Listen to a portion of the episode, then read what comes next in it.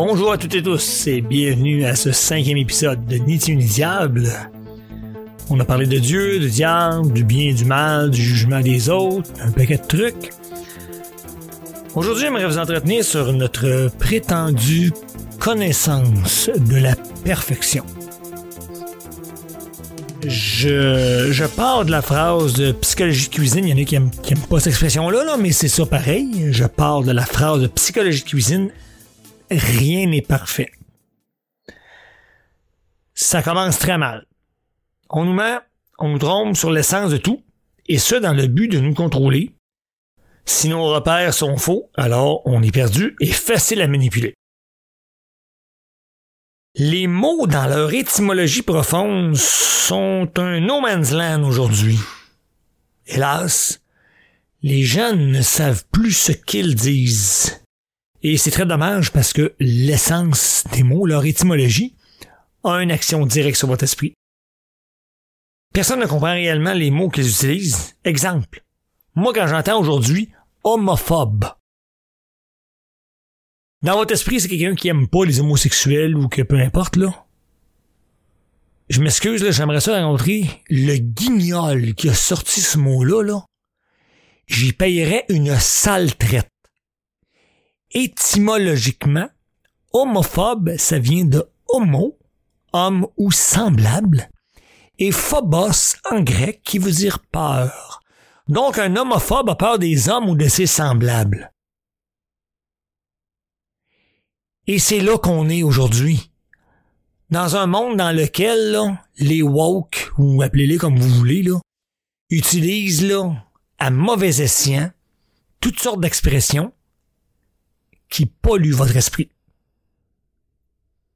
Les sidéens. Avant, on disait les sidatiques. Mais là, il y a quelqu'un qui a décidé que c'était mal de dire sidatique. Les sidéens.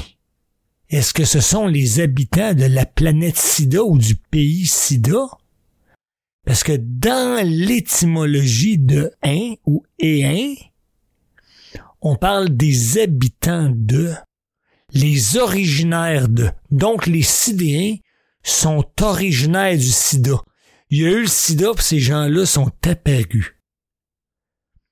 On est mal embarqué. Vraiment. Et là, je reviens à mon premier sujet, la perfection. La perfection est dans le même bateau. Dictionnaire actuel. Perfection. État de plénitude dans la possession de toutes les qualités et l'absence de défauts. Quelle connerie. Mais de sa racine latine, perfection vient de perfectio, qui signifie complet ou achèvement. Je vais vous citer un homme que j'admire beaucoup, un artiste qui s'appelle John Bon Jovi. Dans une de ses chansons, il dit When you want to give up and your heart's about to break, remember that you're perfect, God makes no mistakes. En français, quand tu veux abandonner et que ton cœur est sur le point de se briser, souviens-toi que tu es parfait, Dieu ne fait pas d'erreur. Cette phrase m'a marqué.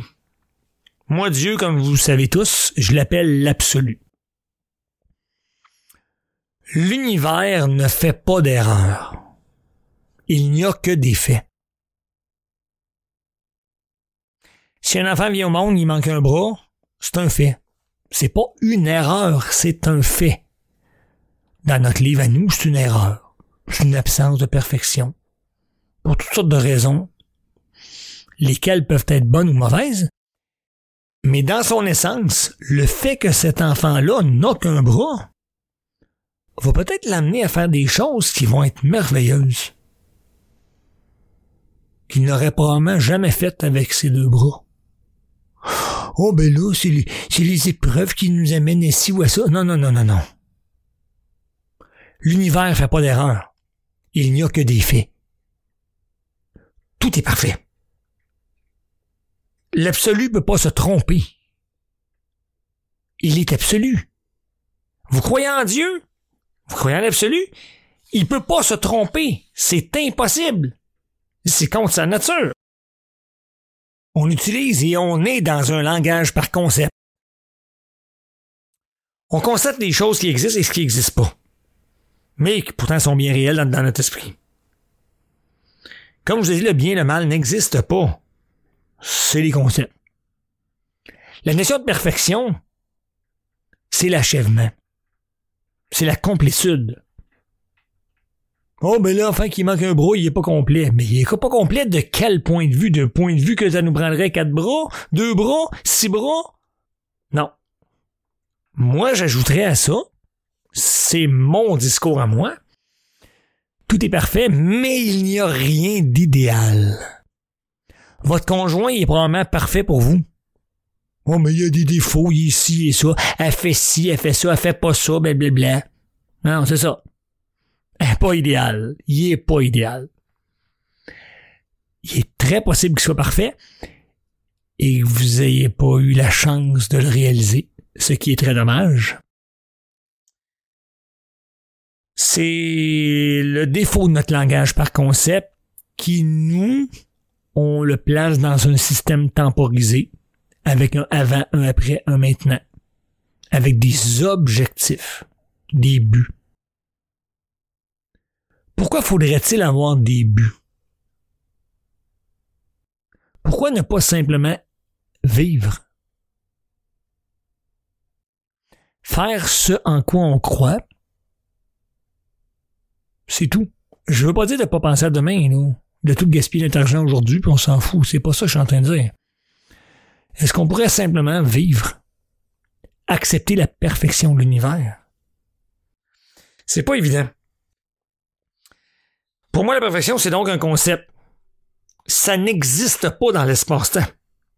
Du moins, pas comment on le définit à tort. Et encore une fois, je vous affirme sans aucun iota de doute, rien n'est idéal, tout est parfait.